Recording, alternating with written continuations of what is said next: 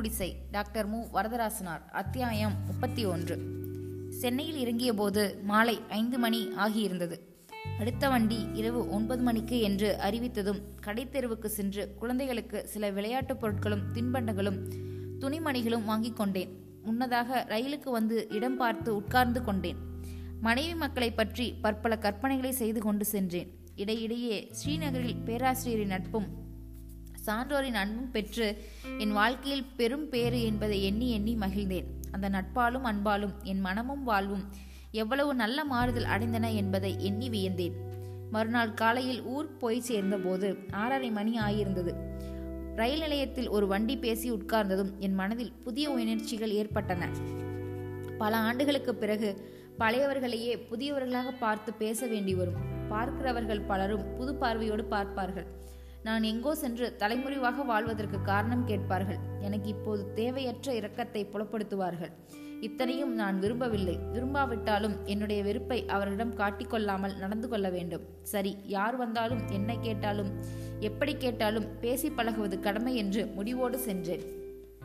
தெருவை அடைந்து நான்கு வீடுகள் கடந்ததும் எங்கள் வீட்டு எதிரே சிறு கூட்டம் இருந்ததை கண்டேன். என்ன காரணமோ வீட்டில் யாரும் என்ன நிகழ்ந்ததோ என்று மனம் திக்கென்றது. பழகிய முகங்களையும் புதிய முகங்களையும் பார்த்தவாறே வண்டியை விட்டு இறங்கினேன். அட, என்னப்பா இது, மெய்யப்பனே வெந்து விட்டார். வீட்டில் நடந்தது என்ன, எதிர்பாராமல் இவர் வந்தது என்ன, பார்த்து எவ்வளவு காலம் ஆயிற்று அப்பா. இப்படி பேசிக்கொண்டு என்னை பலர் சூழ்ந்து கொண்டனர். சிலர் என் கைகளை பிடித்தனர், சிலர் முதுகை தட்டினர், சிலர் அன்பு பார்வையை செலுத்தி இரக்கத்தோடு வரவேற்றனர். அவர்களுக்கெல்லாம் புன்முறுவலால் விடை கூறியபடியே வீட்டினுள் நோக்கிய போது பொன்னுசாமியையும் குமரவேலையும் பாண்டியனையும் கண்டேன். என்ன நடந்தது, என்ன செய்தி என்று பரபரப்போடு கேட்டு உள்ளே விரைந்தேன். ஒன்றுமில்லை, சிறு திருட்டு நடந்து விட்டது என்று யாரோ சொல்ல கேட்டேன். அதற்குள் பாண்டியனும் குமரவேலும் வந்து, நீ எதிர்பாராமல் வந்துவிட்டாயே, என்ன இது, எப்படி வந்தாய், எங்கே இருந்தாய் என்று என் தோள்களையும் கைகளையும் பற்றி கொண்டார்கள். திருட்டு எப்போது நடந்தது, இரவு நடந்ததா என்று கேட்டபோதுக்கு ஐந்தாறு பேர் விடை கூறினர். அவர்களுள் என் மைத்துனரும் ஒருவராக இருக்க கண்டேன். பொன்னுசாமி அமைதியாக என்னை பார்த்து, பரபரப்பு வேண்டாம், கவலை இல்லை, கொஞ்சம் போனது, தைரியமாக இரு, மற்றவர்களுக்கு ஆறுதல் சொல் என்றான். உள்ளே என் மாமியாரையும் மற்றொரு மைத்துனரையும் அவருடைய மனைவியையும் கண்டேன்.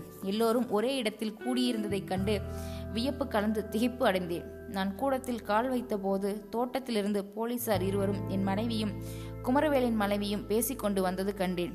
குமரவேலின் மனைவி மங்கை நல்லாள், என்னம்மா இது, எப்போது வந்தார், இதோ உங்கள் வீட்டுக்காரரே வந்திருக்கிறாரே என்றார். என் மனைவி என்னை கண்டதும் அழத் தொடங்கினாள். அவள் முடி கலைந்து பித்து பிடித்தாது போல் இருந்தது கண்டு என் நெஞ்சம் பகீரென்றது. அவள் அழுததை கண்டதும் அவளுக்கு பின் வந்து கொண்டிருந்த மகள் வெண்ணிலாவும் கண் கலங்கினாள். அவளை பார்த்து, தம்பி எங்கே அம்மா என்றேன். இதோ உங்களுக்கு பின்னாலேயே வருகிறானே என்றார் குமரவேலின் மனைவி. திரும்பி பார்த்தேன். மகன் கதிரவனுடைய முகத்தில் பொருள் விளங்காத கவலையும் திகிலும் இருந்தன. அவனை அணைக்க கைகளை நீட்டினேன். அவன் விலகினான். என் ஏக்கத்தை உணர்ந்து பொன்னுசாமி என்னை நெருங்கினான். சரி, போலீசாரிடம் கேட்பவற்றிற்கெல்லாம் விடை சொல்லி அனுப்புங்கள். அவர்கள் நன்றாக பார்த்து கொண்டு எழுதி கொண்டு போகட்டும், மற்றவை பிறகு பேசிக்கொள்வோம் என்று என் கையை பிடித்து அழைத்துச் சென்றான். போலீசாரை திரும்பி பார்த்து, இவர்தான் வீட்டுக்காரர் என்றார். தெரிந்து கொண்டோம் என்றார் ஒருவர். முன்னமே இவர் எனக்கு தெரியுமே, நான் தான் அப்போது சிறையில் காவலுக்கு இருந்தேன் என்றார் மற்றொருவர். என் மனம் திக்கென்றது. சுற்றி திரும்பி பார்த்தேன். பொன்னுசாமி என் முதுகை தட்டினான். நீங்கள் உங்கள் விசாரணையை செய்து கொண்டு போங்கள். அந்த அம்மாவையும் பெண்ணையும் மட்டும் கேட்டு எழுதி கொள்ளுங்கள். இவர் இப்போதுதான் வருகிறார். இவருக்கு திருடு பற்றி ஒன்றும் தெரியாது. இவரை எந்த கேள்வியும் கேட்க தேவையில்லை என்றான் குமரவேல். அதற்குள் மூன்றாம் வீட்டாரும் நான்காம் வீட்டாரும் சிலர் என்னை அணுகி, எப்போது வந்தீர்கள் என்று கேட்டார்கள். நீங்கள் இல்லாத போது இப்படி ஆகிவிட்டதே என்று வருத்தத்தை உணர்த்தினார்கள். பெண்கள் எட்டி எட்டி என்னை பார்த்து சென்றார்கள். பொன்னுசாமி மெல்ல கதிரவனின் காதில், உன் அப்பாடா என்றான். பிறகு என் அருகே வந்து, அவனுக்கு தெரியாதபடி விட்டுப்போன பழக்கம், பொறு, பிறகு அன்பு ஏற்படும் என்றான். குமரவேலும் பாண்டியனும் போலீசாரிடம் பேசியபடி அவர்களின் விசாரணைக்கு துணையாக இருந்தார்கள். களவு போன பட்டுப்புடவைகள், நகைகள் பட்டியை எழுதி கொண்ட போது பாண்டியனும் ஒரு தாளில் போலீசாரை போலவே எழுதி கொண்டிருந்தது கண்டேன். திருடர்கள் தோட்டத்துக்கதவை அப்படியே ஆட்டி அசைத்து எடுத்து வைத்ததை பற்றியும் பிறகு ஆராய்ச்சி நடந்தது.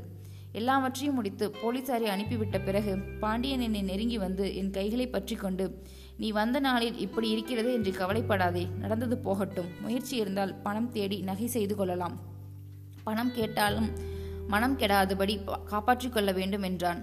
மங்கை நல்லால் தன் கணவன் குமரவேலிடம் வந்து ஏதோ சொன்னார். சரி, நீ போய் வா, நான் அது வரையில் இங்கே இருப்பேன் என்றான் குமரவேல்.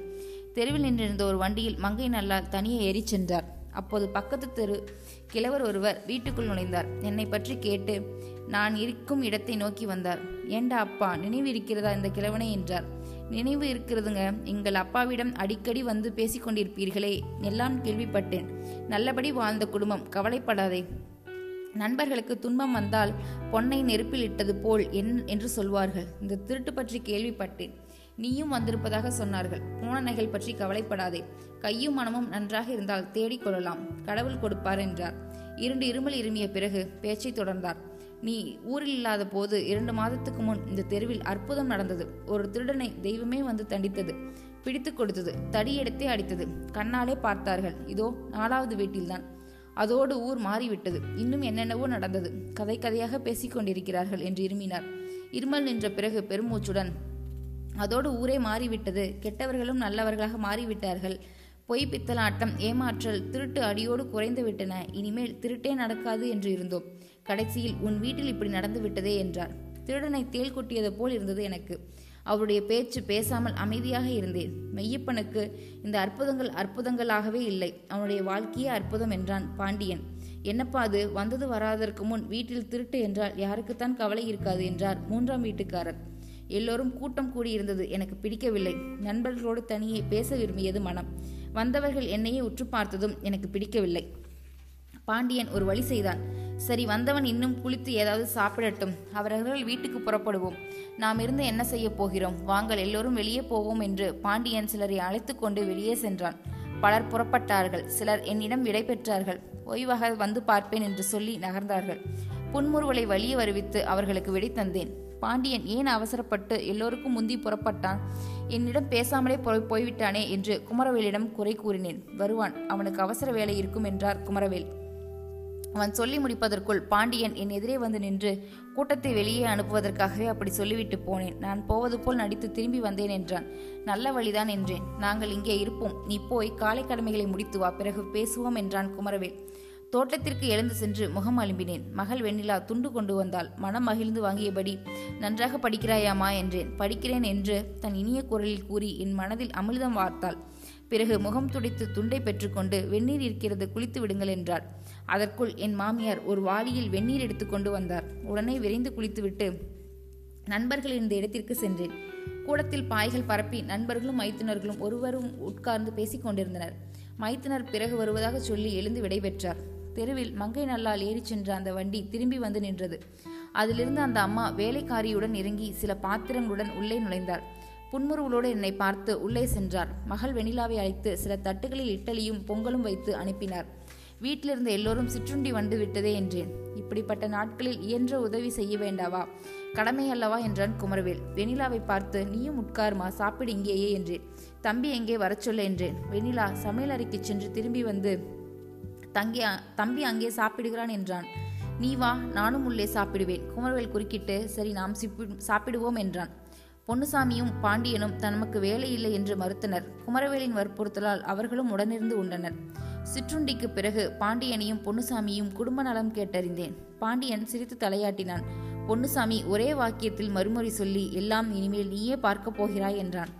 மறுபடியும் பாண்டியனை பார்த்து, மாமனால் வீட்டில் எல்லோரும் நன்றாக இருக்கிறார்களா, உன் மனைவி இங்கே இருக்கிறாரா, தாய் வீட்டிலா என்றேன். எல்லாம் இனிமேல் நீயே பார்க்க போகிறாயே என்று பொன்னுசாமி சொன்னதையே திரும்பச் சொன்னான். சிரித்தான். மனைவி இங்கேதான் இருக்கிறார், நான் சொல்கிறேன், இருவரும் நல்லபடி இருக்கிறார்கள் என்றான் குமரவேல். அது ஒரு கதை, என் வாழ்க்கையிலும் அற்புதங்கள் நடந்திருக்கின்றன, பிறகு சொல்வேன் என்றான் பாண்டியன். நான் மெல்ல சிரித்தேன். என் உள்ளம் என்னை நோக்கி சிரிப்பது போல் இருந்தது. அதன் காரணத்தை நண்பர்கள் மூவரும் உணரவில்லை. எப்படியோ வாழ்க்கை நல்லபடி நடந்தால் அதுவே போதும் என்றேன். பிறகு குமரவேல் தன் அச்சக பற்றி கூறினான். விரிவாகவே சொன்னான். அதையும் ஒன்றும் தெரியாதவன் போல் கேட்டுக்கொண்டிருக்க வேண்டியதாயிற்று. அச்சகத்தை பற்றி எல்லாம் சொல்ல முடித்த பிறகு கடைசியில், வாங்கும் போதே உன்னை நம்பித்தான் வாங்கினேன், இப்போதும் உன்னை நம்பித்தான் நம்பியிருக்கிறேன், நீதான் பொறுப்பேற்று நடத்த வேண்டும் என்றான். எனக்கு அவ்வளவு திறமை உண்டா, பிறரோடு ஒத்துப்போவது, விட்டு கொடுத்து நடப்பது, இந்த கலைகள் தெரியாத நான் என்ன செய்வேன் என்றேன். பொன்னுசாமி என் தோளை தட்டினான். முதலிலே அப்படி எண்ணக்கூடாது. எனக்கு மளிகை கிடைக்கும் பிறவியிலேயே உறவு உண்டா, இப்போது நான் கற்றுக்கொண்டு ஆட்களை வைத்து மேய்க்கிறேனே, அச்சகம் உனக்கு பொருத்தமான வேலை, ஒப்புக்கொள், மறுபேச்சே வேண்டாம் என்றான். பாண்டியனின் முகத்தை பார்த்தேன். என்னையும் அச்சகத்தில் சேர்த்து கொண்டு ஒரு வேலை கொடுத்தால் இன்றைக்கு ஆசிரியர் வேலையை விட்டுவிட்டு ஓடி வந்து விடுவேன். படிக்காத பிள்ளைகளுக்கெல்லாம் சிபாரிசுக்காக மார்க்கு போடும் பாவம் தீர்ந்து போகும் என்றான். ஒவ்வொரு தொழிலிலும் ஒவ்வொரு வகையான பாவம் இருக்கும் என்றேன். உண்மைதான் என்றான் பொன்னுசாமி. இப்போது முடிவு செய்ய தோன்றவில்லை என்றால் இன்னும் ஒரு வாரம் கழித்தாவது சொல். நீ எப்படியும் ஒப்புக்கொள்ளத்தான் வேண்டும் என்றான் குமரவேல். நீயே முடிவு செய்து விட்டாயே, முடிவு செய்ய எனக்கு என்ன உரிமை தரவில்லையே என்றேன். இதுதான் நட்பின் உரிமை என்றான் பொன்னுசாமி. உன்னுடைய மளிகை கடையில் ஒரு வேலை கிடைக்காதா என்று அவனை கேட்டேன். வேண்டுமானால் தனியே ஒரு மளிகை கடை வைத்து தருவேன். உலர்ந்த பேர்ச்சங்கை எடுத்து தின்று கொண்டே இருக்கலாம் என்று அவன் சிரித்தான். பார்த்தாயா, என்னுடைய பழைய வழக்கத்தை எடுத்து காட்டுகிறாய். அதை தின்பது தவிர வேறு எதற்கும் நான் தகுதி இல்லாதவன் என்று சொல்கிறாய் என்று கண் சிமிட்டினேன். அப்போது மங்கை நல்லால் மெல்ல வந்து தன் கணவனை அணைத்தார். அவர் முகத்தில் முன்னைய மலர்ச்சி இல்லை. திடீரென ஏதோ கவலை குடிந்து குடிபுகுந்தாற்போல் தோன்றியது. குமரவேல் பின் செல்ல அவள் தோட்டத்து பக்கம் சென்றாள். போகும்போது குமரவேலிடம் ஏதோ சொல்ல அவன் என்னை நோக்கி கை அசைத்தான். நானும் எழுந்து சென்றேன். மங்கை நல்லால் மெல்ல சொன்னார். அவ்வளவு பிடிவாதம் உள்ளவள் அந்த அம்மா. உங்கள் மனைவி பொல்லாத கல்மணம் என்று நானும் எண்ணிக்கொண்டிருந்தேன். இப்போது இந்த திருட்டு போலீசார் விசாரணையும் தாங்க முடியாமல் மனம் தளர்ந்து அதிர்ச்சி ஏற்பட்டிருக்கிறதே. உடம்பு கனகன என்று காய்ச்சல் ஏற்கிறது. பொறுக்க முடியாமல் தலைவலியாம். கீழே படுத்து கிடக்கிறாள். கண் கலங்குகிறாள்.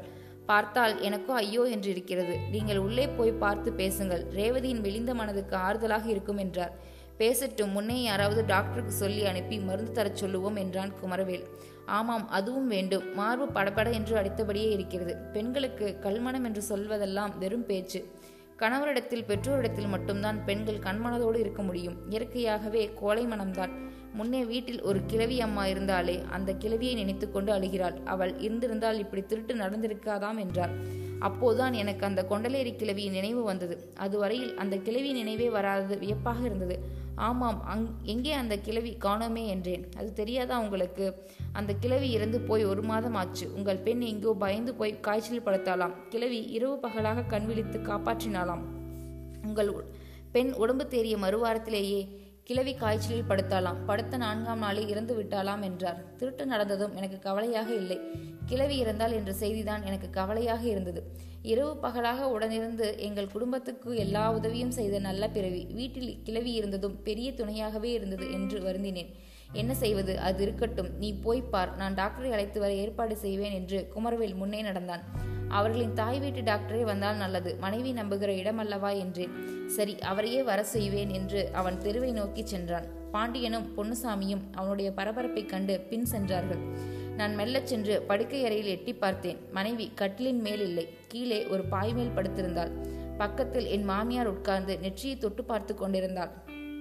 வெண்ணிலாவும் கதிரவனும் எதிரே இருந்தார்கள். நான் உள்ளே சென்று நின்றதும் மாமியார் எழுந்து நகர்ந்தார். நான் வெண்ணிலாவின் பக்கத்தில் உட்கார்ந்து மனைவியின் முகத்தை நோக்கினேன். நெற்றியை தொட்டு பார்த்தேன். காய்ச்சலின் கொதிப்பு இருந்தது. வெறுப்போ சினமோ கொள்வாள் என்று தயங்கி கையை எடுத்துக்கொண்டேன். அவருடைய பார்வை எங்கோ பார்ப்பது போல் இருந்தது. தலைவரி பொறுக்காமல் முகத்தை சுளுக்கி முனகிக் கொண்டிருந்தாள். தலைவலிக்காக தேய்க்கப்பட்ட தைலம் கமழ்ந்து கொண்டிருந்தது. மறுபடியும் நெற்றியை தொட்டேன். அப்போது அவருடைய கண்கள் என்னை பார்த்தன. நானும் அன்போடு பார்த்தேன். அவருடைய கண்களில் கண்ணீர் நிரம்பியது. கன்னங்களில் வழிந்தது. என் கையால் துடைத்தேன். மறுபடியும் என்னை பார்த்து பிறகு பார்வையை வேறு பக்கம் திருப்பிக் கொண்டாள். அவருடைய வலக்கையை தொட்டு பார்த்தேன். கைகள் சில்லென்று இருந்தன. அந்த கையை என் காலின் மேல் நீட்டினாள். அம்மா என்று பெருமூச்சு விட்டாள். அம்மா காப்பி சாப்பிடவில்லையா என்று கதிரவனை கேட்டேன். இல்லை என்று சொல்லிவிட்டு அவன் எழுந்து சென்றான். நேற்று அம்மா உடம்பு நன்றாக இருந்ததல்லவா என்று வெண்ணிலாவை பார்த்து கேட்டேன். நேற்று உடம்புக்கு ஒன்றும் இல்லையே என்றாள். கைகளை இங்கும் அங்கும் அசைத்தும் புரண்டாள் மனைவி. வலி இருக்கக்கூடும் என்று கைகளை மெல்ல அமுக்கினேன். கையில் ஒன்றுமில்லை, தலைதான் வலிக்குது என்றாள். தைலம் இருந்தால் இன்னொரு முறை தேய்க்கலாம் என்றேன். வெண்ணிலா எழுந்து தைலம் கொண்டு வந்து தந்தாள். நெற்றியில் சிறிது சிறிதாக இட்டு தேய்த்தேன். முனகல் குறைந்தது. அவளால் அடக்க முடியாமல் வாந்தி வந்தது. எழுந்து உட்கார்ந்து சாய்ந்து வாந்தி எடுத்தாள். மங்கை நல்லால் வந்து பார்த்து, பித்தம் வந்து விட்டது, நல்லதுதான், இனிமேல் ஒன்றும் இருக்காது என்றார். மருத்துவரும் குமரவேலும் வந்தார்கள். சாதாரண தலைவலியும் காய்ச்சலும் தான், உடம்பில் ரத்தம் குறைந்திருக்கிறது என்று சொல்லி மருந்து எழுதி கொடுத்து சென்றார் மருத்துவர். வாந்திக்கு பிறகு மனைவி முனகல் இல்லாமல் கண்மூடி உறங்கும் நிலை இருந்தாள். உறங்கி எழுந்தால் சரியாகிவிடும் என்று சொல்லி நண்பர்கள் விடைபெற்றார்கள். பகல் உணவும் அனுப்புவதாக மங்கை நல்லால் கூறிய போது வேண்டாம் என்று மாமியாரும் நானும் தடுத்து விட்டோம். மாலையில் வந்து பார்ப்பதாக அந்த அம்மாவும் குமரவேலும் கூறி சென்றார்கள். மனைவி நெடுநேரம் மயக்கத்தில் இருந்தாள். வழக்கம் போல் பள்ளிக்கூடம் போக கதிரவன் புறப்பட்டான். வெண்ணிலாவும் புறப்பட்டாள். அம்மாவுக்கு உடம்பு நன்றாக இல்லையேம்மா என்று வெண்ணிலாவுக்கு சொன்னேன். அவள் தயங்கி நின்றாள். சரி, நீ போய் விட்டு வா, நீ இருந்து என்ன செய்ய போகிறாய் என்று சொன்னதும் அவளும் சென்றாள். பதினோரு மணிக்கு மேல் காலை வேலைகளை முடித்துவிட்டு பக்கத்து வீட்டு பெண்கள் ஒவ்வொருவராக என் மனைவியை தேடிக்கொண்டு வந்தார்கள். முன்போல் பரபரப்போடு வரவில்லை. நான் இருந்த காரணத்தால் மெல்ல ஒதுங்கி வந்தார்கள். மனைவி கண் திறக்காமல் மயக்கத்தில் இருந்ததைக் கண்டு பேசாமல் நின்றார்கள். நான் கூடத்திற்கு வந்து ஒரு சாய்வு நாற்காலியை விரித்து உட்கார்ந்தேன். அவர்கள் மாமியாருடன் என்னென்னவோ பேசிக் கொண்டிருந்தார்கள். வருவதும் மனைவியை பார்ப்பதும் பிறகு மனைவிய மாமியாரிடம் சிறிது பேசி செல்வதுமாக இருந்தார்கள். என்னோடு பேசி பழகிய பெண்கள் மட்டும் என்னிடம் சில சொற்கள் பேசி சென்றார்கள். யாரும் இல்லாமல் தனியே இருந்தபோது மட்டும் நான் சென்று மனைவியை தொட்டு பார்த்தேன். அவள் மயங்கியிருந்த அந்த நிலையிலேயே காய்ச்சல் ஏறிக்கொண்டிருந்தது. சிறிது நேரத்தில் மருத்துவர் எழுதி தந்த மருந்து பொன்னுசாமியின் கடையாட்களின் வாயிலாக வந்து சேர்ந்தது. அந்த மருந்தை அளவறிந்து மனைவிக்கு கொடுத்தேன். அப்போதும் அவள் கண் திறக்கவில்லை. என் மனம் கொண்டலேறி கிழவியை நினைத்து வருந்தியது. அந்த கிழவி எனக்கும் மாமியார் வீட்டுக்கும் இடையே நல்ல பாலமாக இருந்தாள். புறம் கூறாமல் பகை வளர்க்காமல் உதவியாக இருந்தாள். பிறகு குடும்பத்திலேயே அன்பு குறைந்த காலத்தில் எனக்கும் என் மனைவிக்கும் இடையே ஒரு பற்றாக விளங்கினாள். நன்ன தன்னலமில்லாமல் பசிக்கு சோறு உண்டு இந்த குடும்பத்தின் நன்மைக்காக நல்லத்தோடு உதவியாய் காவலாய் அரணாய் இருந்து வந்தாள். எங்கோ பிறந்து வளர்ந்து எந்த குடும்பத்திலோ புகுந்து வாழ்ந்து வாழ்நாளின் முடிவில் இங்கே வந்து உதவியாக இருந்து இறந்தாள்.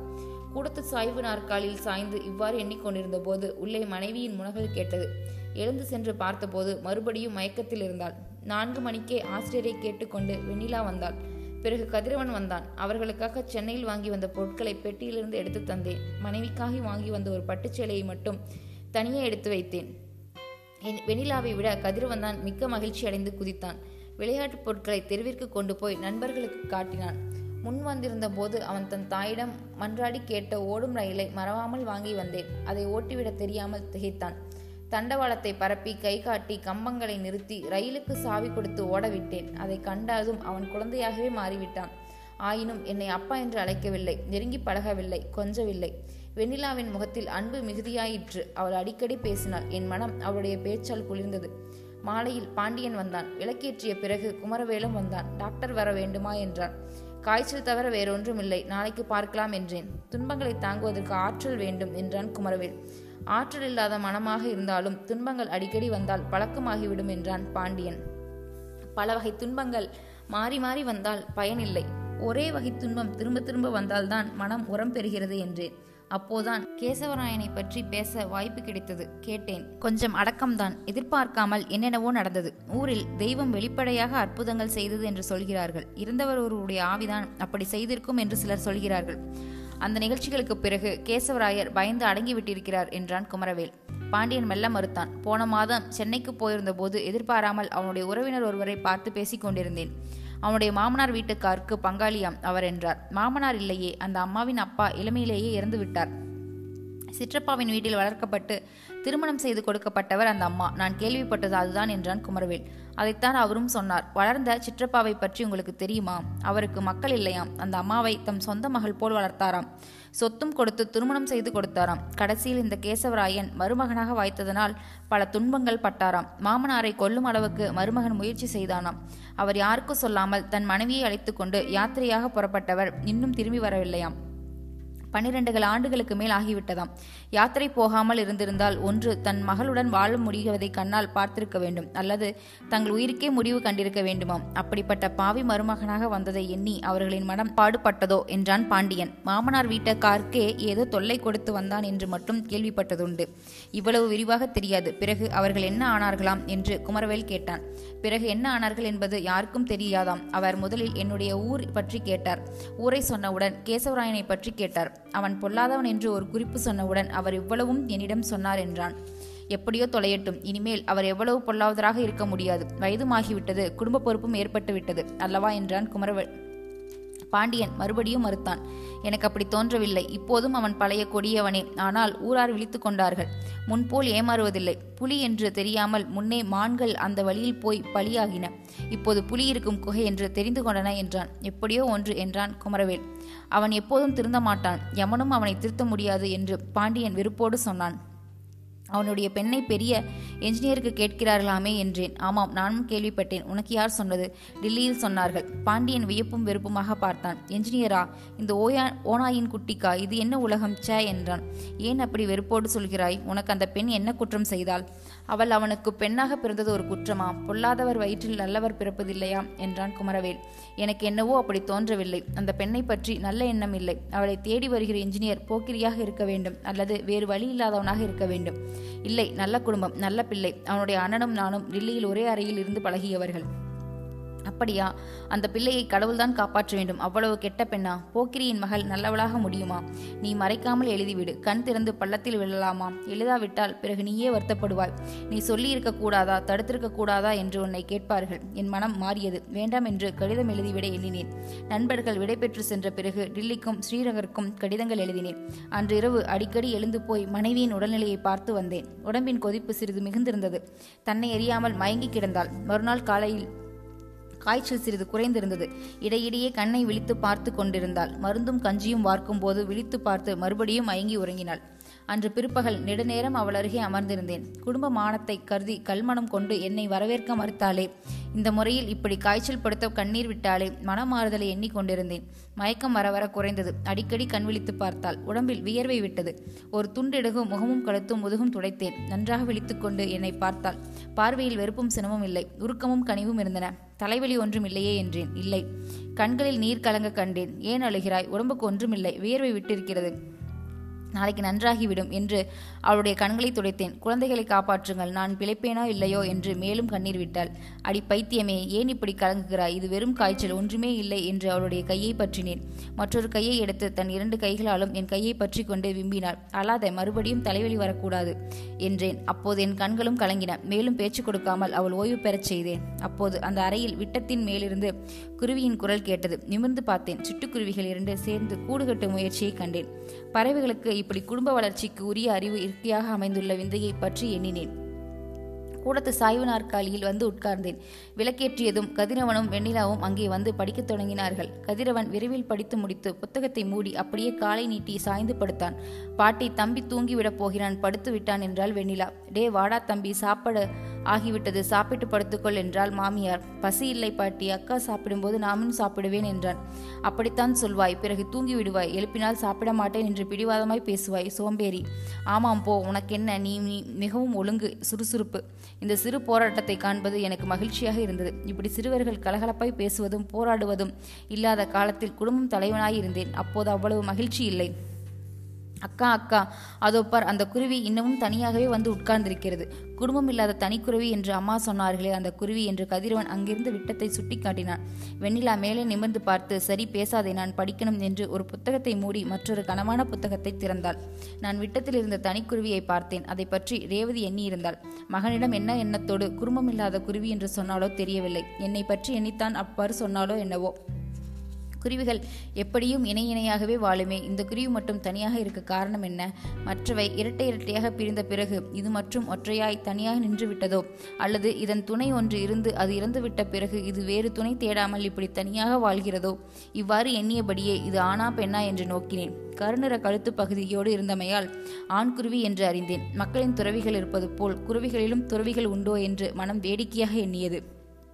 உடனே ஸ்ரீநகரில் பழகிய சான்றோரின் நினைவு வந்தது, பேராசிரியர் நினைவு வந்தது. துறவிகள் இருவர் அங்கே சேர்ந்து வாழ்கிறார்கள். ஆனால் குருவிகள் அப்படி ஆண் குருவிகள் இரண்டும் ஒரு கூடு கட்டி வாழுமா? ஒரு காலம் நடக்காது.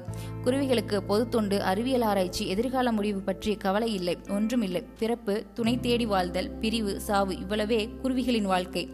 இவ்வாறு எண்ணிக்கொண்டிருந்த போது கதிரவன் உறங்கிவிட்டான். அவனுடைய பாட்டி வந்து பாடுபட்டு எழுப்பி பார்த்து விட்டு விட்டார்.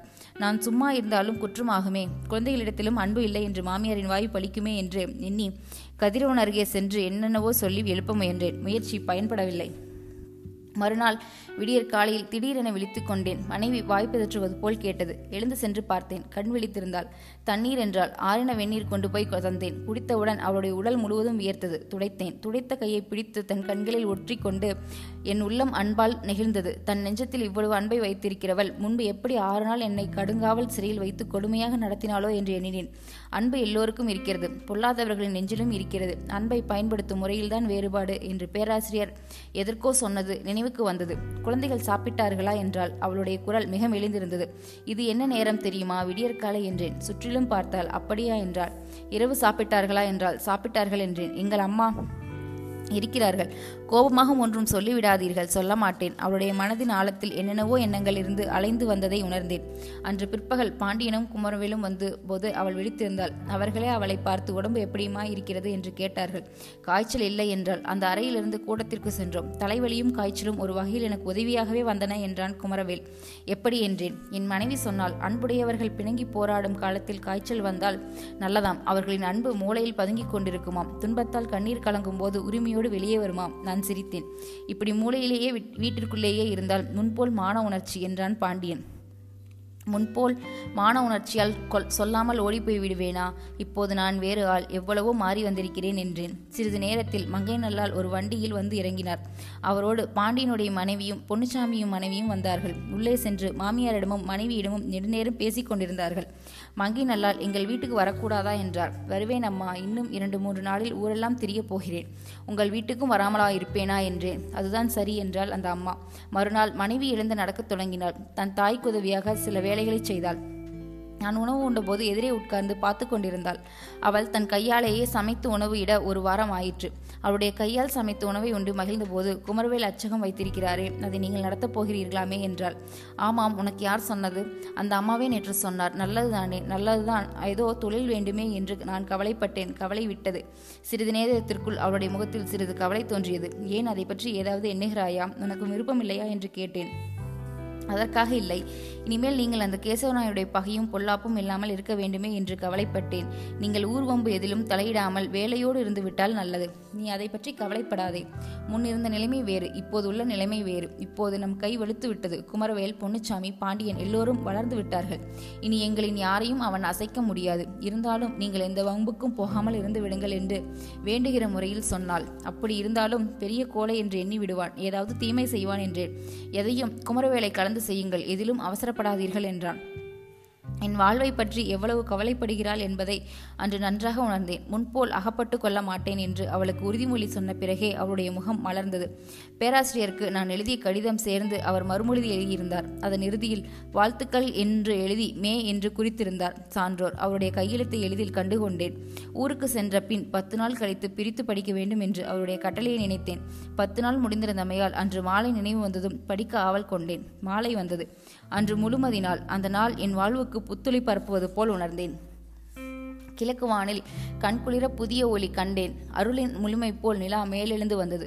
நெடுநேரம் கிழக்கு நோக்கி பார்த்தபடி இருந்தேன். கண்ட மனைவி, என்ன அப்படி பார்க்கிறீர்கள் என்றால், இந்த ஊரில் முழு நிலாவை கண்டு பல ஆண்டுகள் ஆயின, இன்று பார்க்க ஆசையாக இருக்கிறது என்றேன். நீங்கள் போன ஊர்களில் பார்க்கவில்லையா? பார்த்தேன், இருந்தாலும் இது நம்ம ஊர் நிலா. அவள் சிரித்தாள். என் சட்டைப்பையிலிருந்து அந்த கடிதத்தை எடுத்தேன். எனக்கு தக்க பரிசென்று ஸ்ரீநகரில் சான்றோர் சொன்ன அன்பு மொழியை நினைத்தேன்.